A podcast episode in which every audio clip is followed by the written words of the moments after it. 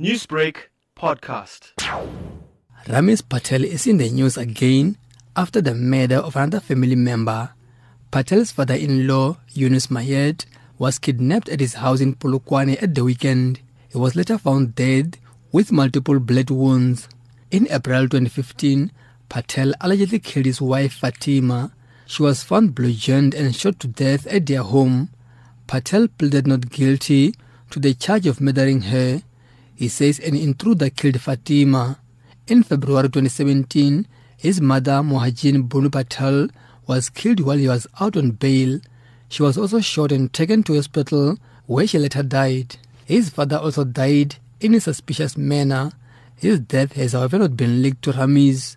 Rameez's brother, Razin, escaped death after being shot four times. A suspect handed himself over to the police regarding this incident. Razin was expected to testify against his brother when he was shot.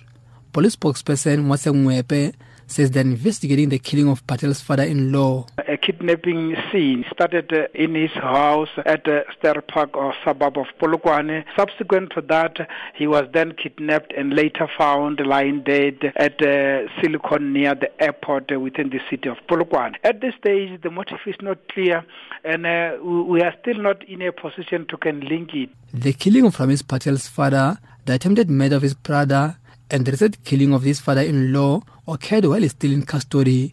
I'm Jabulani Baloi. Newsbreak, Lotus FM, powered by SABC News.